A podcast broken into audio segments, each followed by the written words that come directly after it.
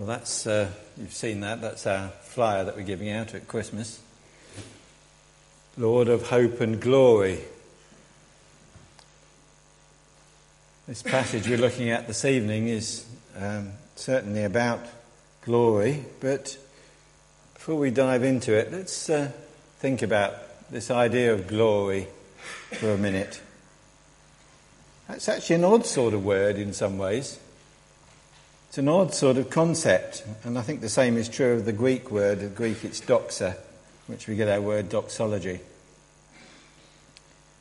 Actually, when you think about glory, it's a bit hard to pin down exactly what it means. Think of some things we might describe as glorious. Certainly a holiday in an idyllic landscape can be glorious. We might say, I had a glorious time.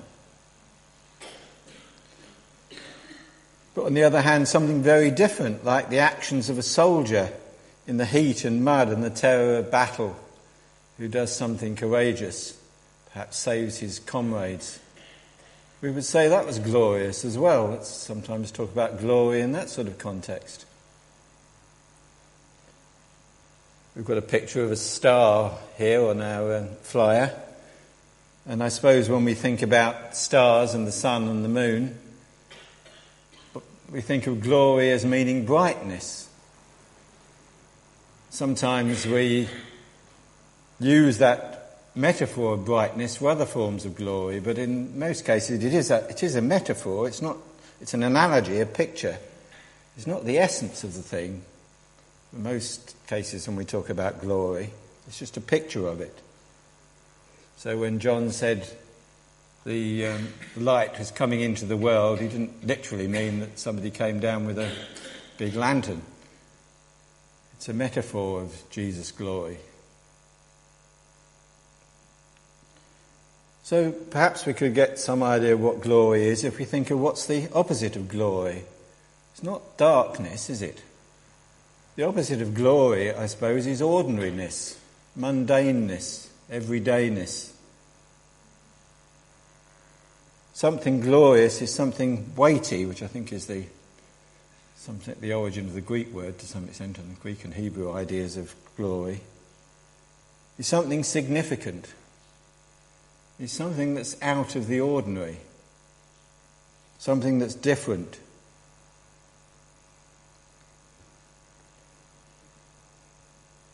And so Jesus says in chapter 16, verse 27, that the Son of Man will come in the glory of the Father. But what that actually is going to look like, exactly, remains to be seen, doesn't it? But meanwhile, Peter, James and John are granted a preview of that glory, at least in one sense. And this whole passage that we read, and I think we do have to read the whole thing, is really one discourse, even though it takes place over several days. But Matthew has put it together deliberately. Peter had recognised Jesus as the promised Messiah, but he was very unclear about what that meant. So in chapter 16, verses 13 to 18, and he got it all wrong, didn't he? He was obviously still expecting some insurrection against the Romans or something like that, some great victory.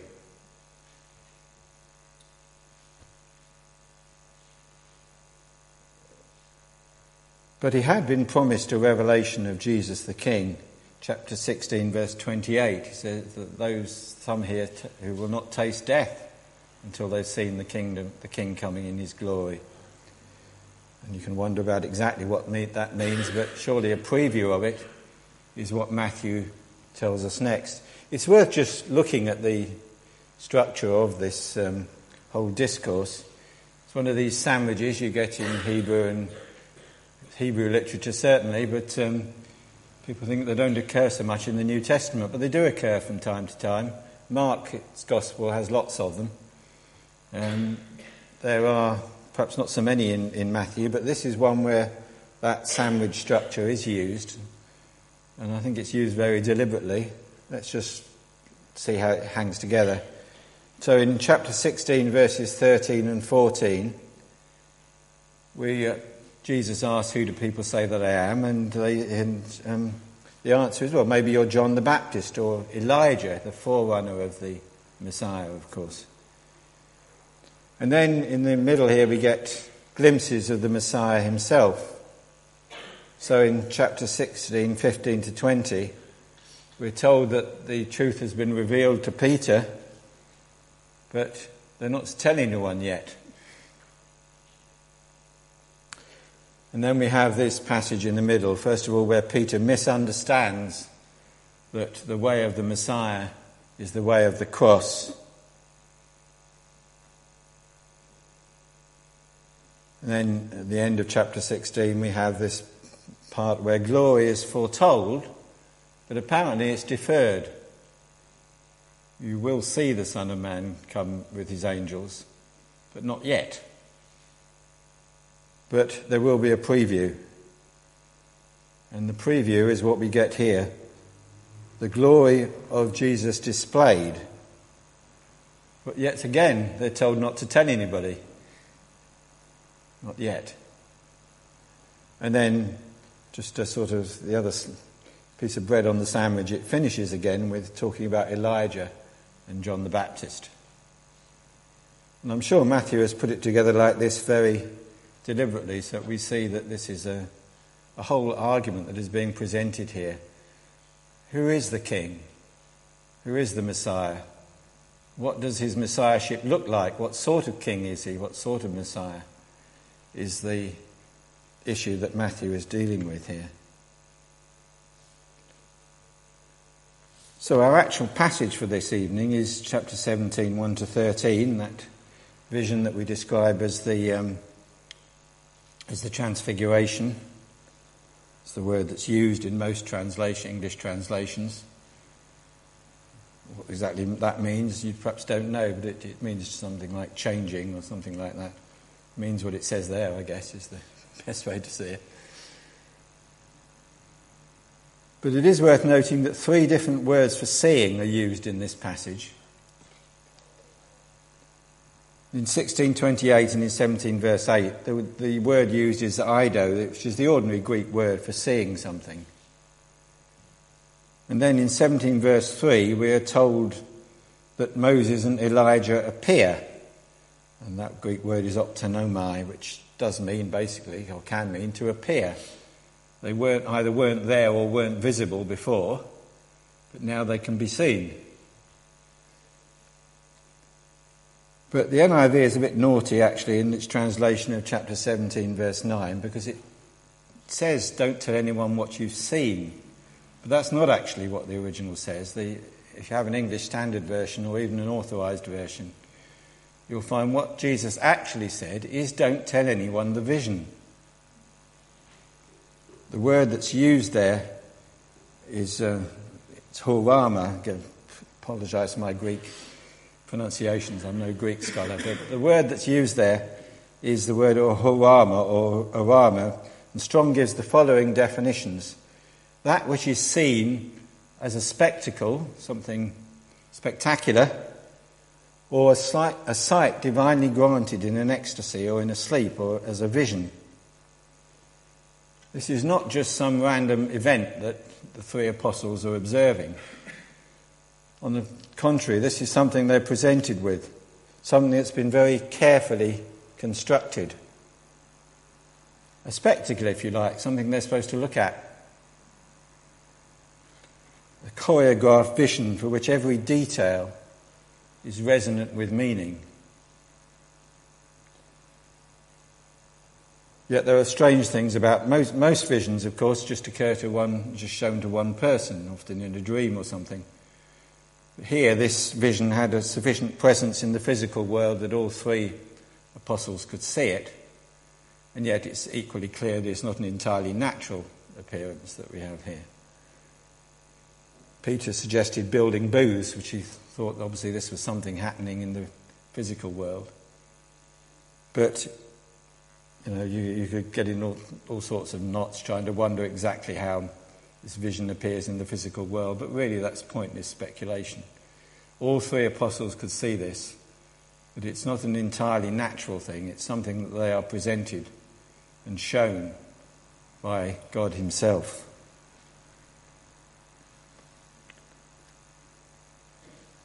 Other questions you might ask, like how did the apostles recognize Moses and Elijah? I mean, it's not as if they'd ever met them. Somehow they did. Perhaps Jesus spoke to them or called them by name. We don't know.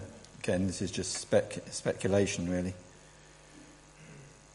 But the point of it, well, actually there were lots of points of it, I think. This whole thing is designed to give a particular message. It's not just some random event. It's something quite special. And what I would have liked to have done is read out all the Old Testament passages that are alluded to here. The only trouble is if I did that, we'd be here till midnight. There is so much of that, so much in it. I mean, I've got to be brief this evening because it's communion afterwards as well. So I can't read out all the passages. I'm just going to have to point them out to you. But I think it's worth going through, just going through the whole text, pointing out how each of the detail of this vision is important, and then see where that takes us and what we're really supposed to learn from it. So let's do that. Let's look at the details of the vision. And the first thing we notice is the location. It's up a mountain. And if you're familiar with the Old Testament, you'll know that when God had something particularly important to say, he very often said it up a mountain. In particular, of course, he chose a mountain to give the Ten Commandments, Mount Sinai. But there are actually other places in the Old Testament also where God speaks up a mountain. So even the location here is significant. The three apostles are taken up a mountain for this spiritual experience. There even seems to be some significance in the three companions, because Moses took three companions with him when he went up Mount Sinai. He also took some 70 elders, but there were three particularly named. We found this in Exodus 24. And these people were given a limited vision. A limited audience, as it were, was given a vision of God's glory. Exodus 24, 10 and 11. And we were even told there that they ate and drank, which is perhaps what Peter might have had in mind when he was talking about building these booths. That they should sort of camp there, as the Moses companions did.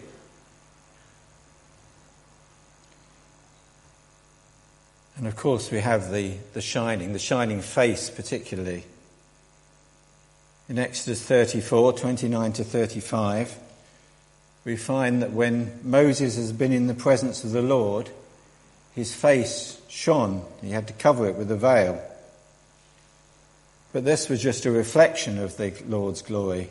We notice in verse 2, it's Jesus' face himself who shines.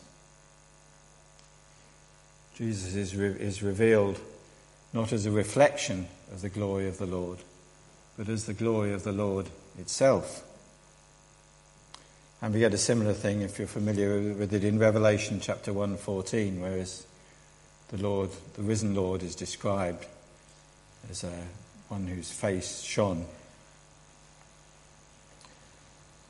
So there's a reference in the shining face to the Moses' face shining when he'd been in the presence of the Lord. And then the cloud. Throughout Exodus particularly, a cloud signifies the presence and glory of the Lord, doesn't it? Exodus 24:16 is one example. And the Lord often speaks from the cloud, or the cloud is used to lead the people on their journey.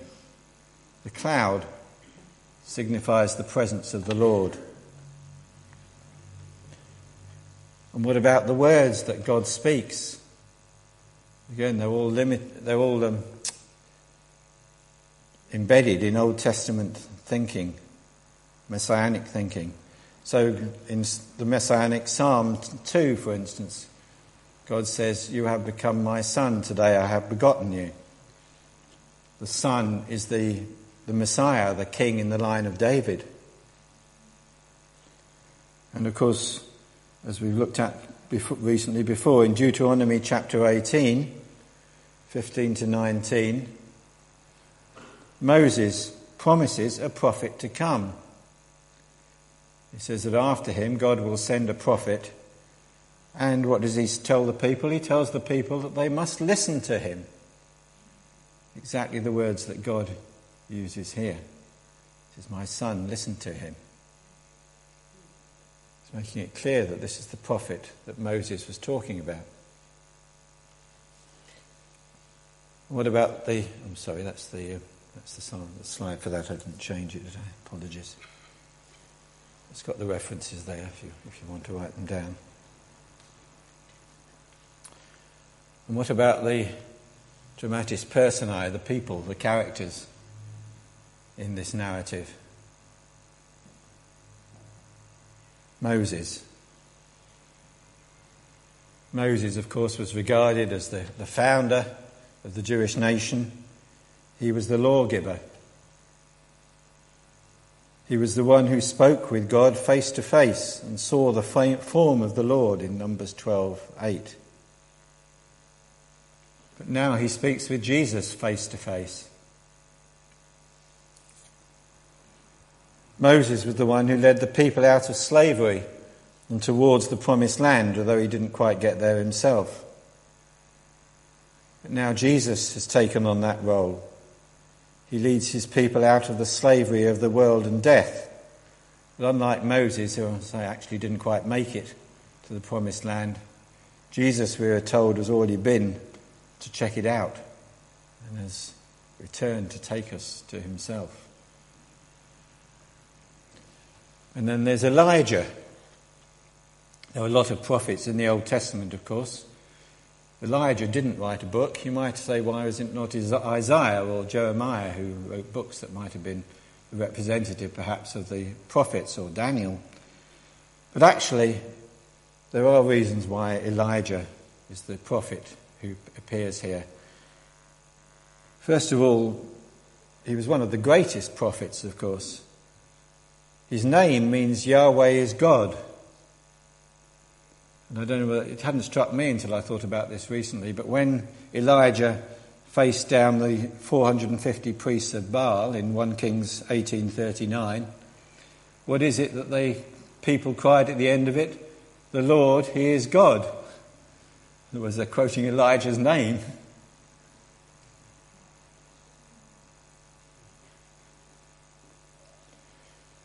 But there's even more important reason, I think, why we have Elijah here. Because crucially, he was the forerunner prophesied by Malachi. And I think I do need to read out this passage. Malachi 4:4-6. You can look it up if you want to. It's just a few verses. I'll read it out. Malachi 4:4-6 says the following. Remember the law of my servant Moses, the decrees and laws I gave him at Horeb for all Israel. So that's where Moses comes into the prophecy. Then Malachi goes on, see, I will send you the prophet Elijah before that great and dreadful day of the Lord comes. He will turn the hearts of the fathers to their children and the hearts of the children to their fathers, or else I will come and strike the land with a curse. And those in our Old Testament, the last words of the Old Testament, and certainly chronologically, the last words of the Old Testament.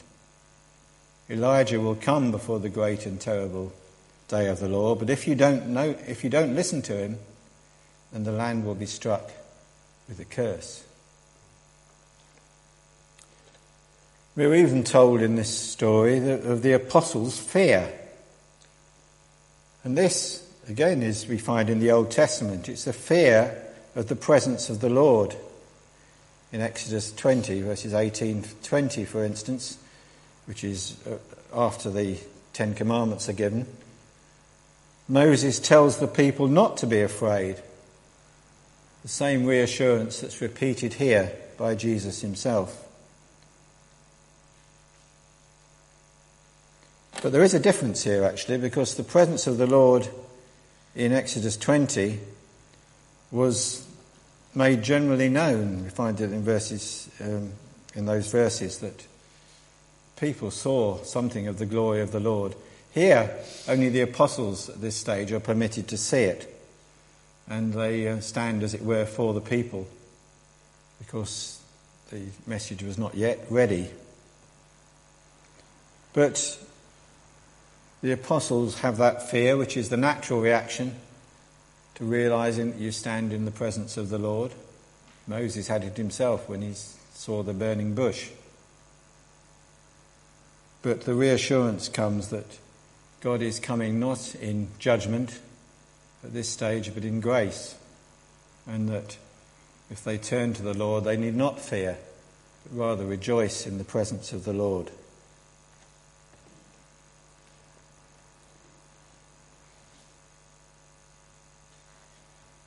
But then we have what I guess is the strapline, the punchline of this vision, and I'm sure preachers for the last 2,000 years have been making this point.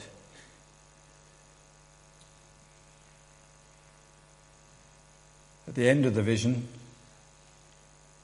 Moses and Elijah disappear as rapidly as they'd appeared, and the apostles see Jesus only. Moses had established the old covenant, but his job was done. Now Jesus would bring in the new covenant. The spirit of Elijah had come, as we read, in the form of John the Baptist, a prophet. But now John was dead, and largely, as Malachi had suggested, his message had been ignored. Now there was Jesus only, the only hope. If they don't listen to him, then Malachi's curse would come into play for those who rejected Jesus. And of course it did. As some 40 years later, the land was more or less destroyed by the Romans.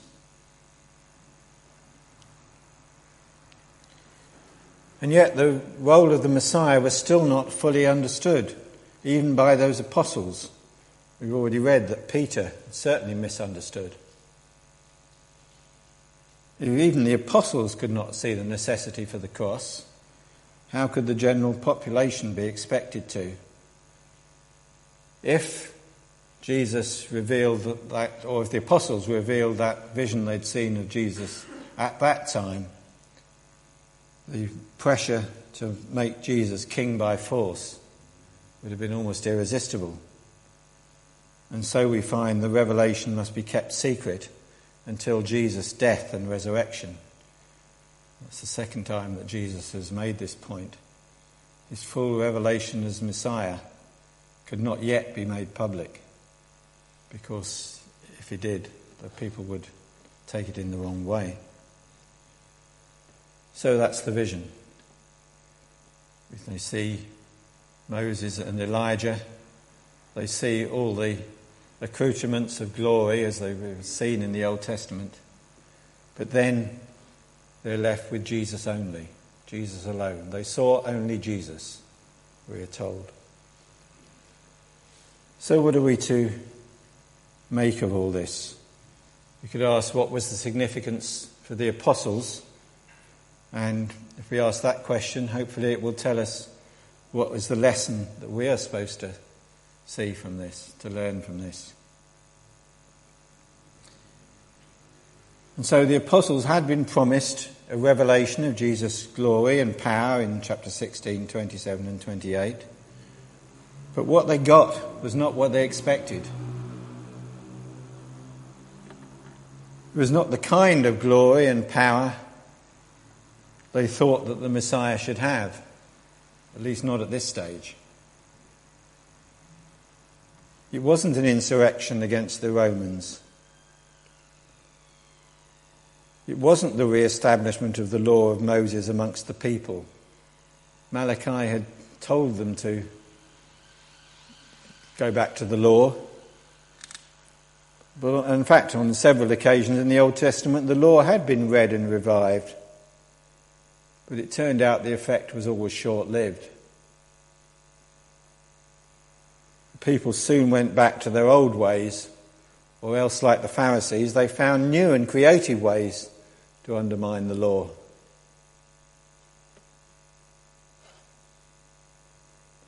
Because the law in itself was not powerful enough to change people's hearts.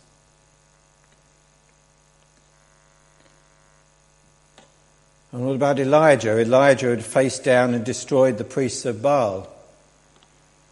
But a few days later, he was running away from the wrath of Queen Jezebel. If you read the story. Even that great victory that Elijah had was not really enough to turn the hearts of the people back to God. They said the words, "The Lord, He is God." But they... as soon as they went away, they just forgot it again.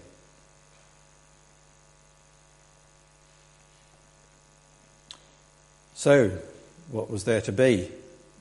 Surely now, Malachi's curse would have come into play.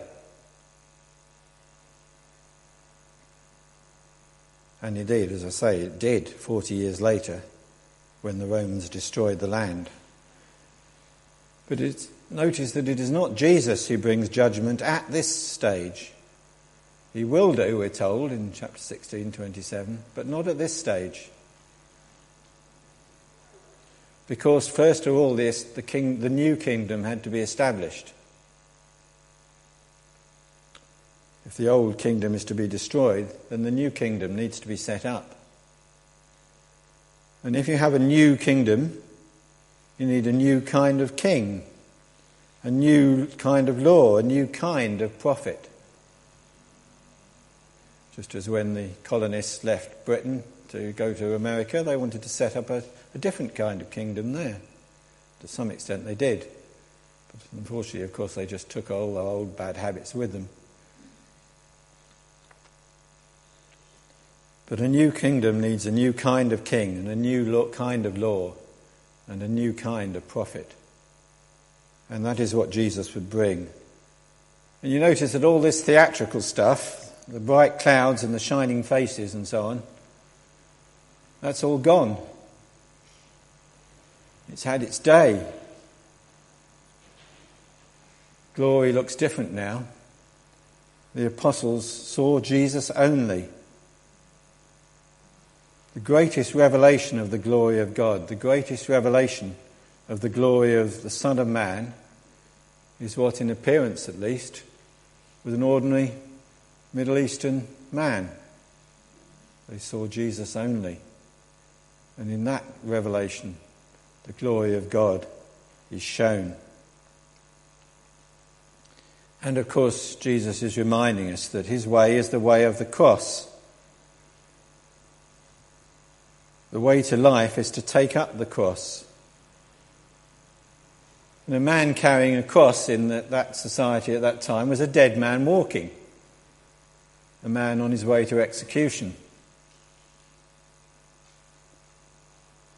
And this message, as Jesus makes it clear, is not just for the apostles, but for anyone and everyone. He said, if anyone will come after me, he must take up his cross and follow me.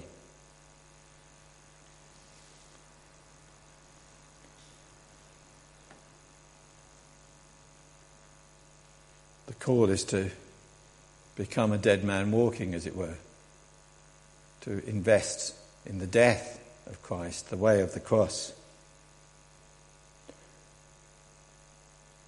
And in fact, if you think about it, the whole of Matthew's Gospel, the whole New Testament, is about Jesus only.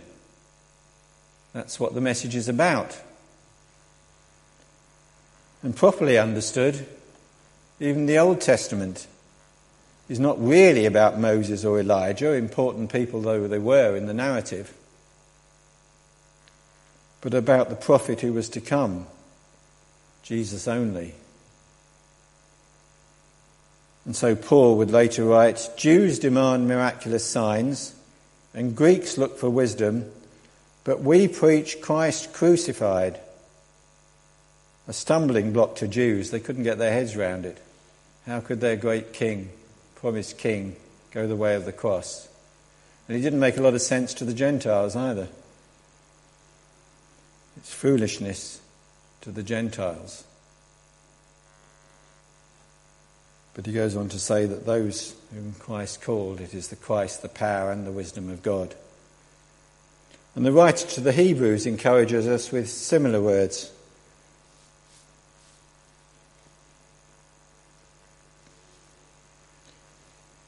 Let us fix our eyes on Jesus, the author and perfecter of our faith, who for the joy set before him endured the cross, scorning its shame, and sat down at the right hand of the throne of God. The pioneer, perhaps, is a better translation of that word author. The one who went the way of the cross before us. But if we're going to follow him, that's the way he's going. And so he says, if any man will follow me, let him take up his cross and follow me. We have to go through the cross, but not, of course, the death of the cross ourselves. Rather, we have to invest in the death of Christ. Jesus' way was the way of the cross, and any disciple must take up that cross. But still, that's not to say that there was no sign. Elijah and Moses had had signs to authenticate their ministry, hadn't they? And there is a sign. And Jesus refers to it here. He says, as they were coming down the mountain, Jesus instructed them, don't tell anyone what you have seen until the Son of Man has been raised from the dead. Because until that sign is given, the rest of it doesn't make any sense. If the way to life is through death, then the resurrection is a logical necessity. You can't ditch the resurrection from the Christian message as if it's some embarrassing fairy tale. People try to do that and say, well, of course, people are not really raised. It was just, people just thought it was as if Jesus had been raised. It makes no sense. You cannot remove the resurrection from the Christian gospel. It just doesn't make sense, because if there is no resurrection, then you're better off sticking with Moses, aren't you? Or Elijah. I mean, they did some good to some extent in this world. They did achieve some things. But ultimately, they can't change hearts and they can't bring people to the true promised land. Their message was powerful, but their message was not enough. Because in the end, it couldn't change the human heart. Only a death and a resurrection can do that. So to quote Paul again, we were therefore buried with him through baptism. That's how it works. We were buried through baptism. It means not that we're literally buried, of course, but when we're baptized, we're investing. We're saying we trust in the death of Christ as the way to go. We were buried with him through baptism into death, in order that just as Christ was raised from the dead through the glory of the Father, we too may live a new life. The resurrection is the sign. And so these are the questions that this Matthew is asking us here. Are you walking the way of the cross? Are you dead and buried, so that you can share in the resurrection life of Jesus? And are you trusting in Jesus only? Do you see Jesus only, not trusting in anything else that you might be tempted to look at?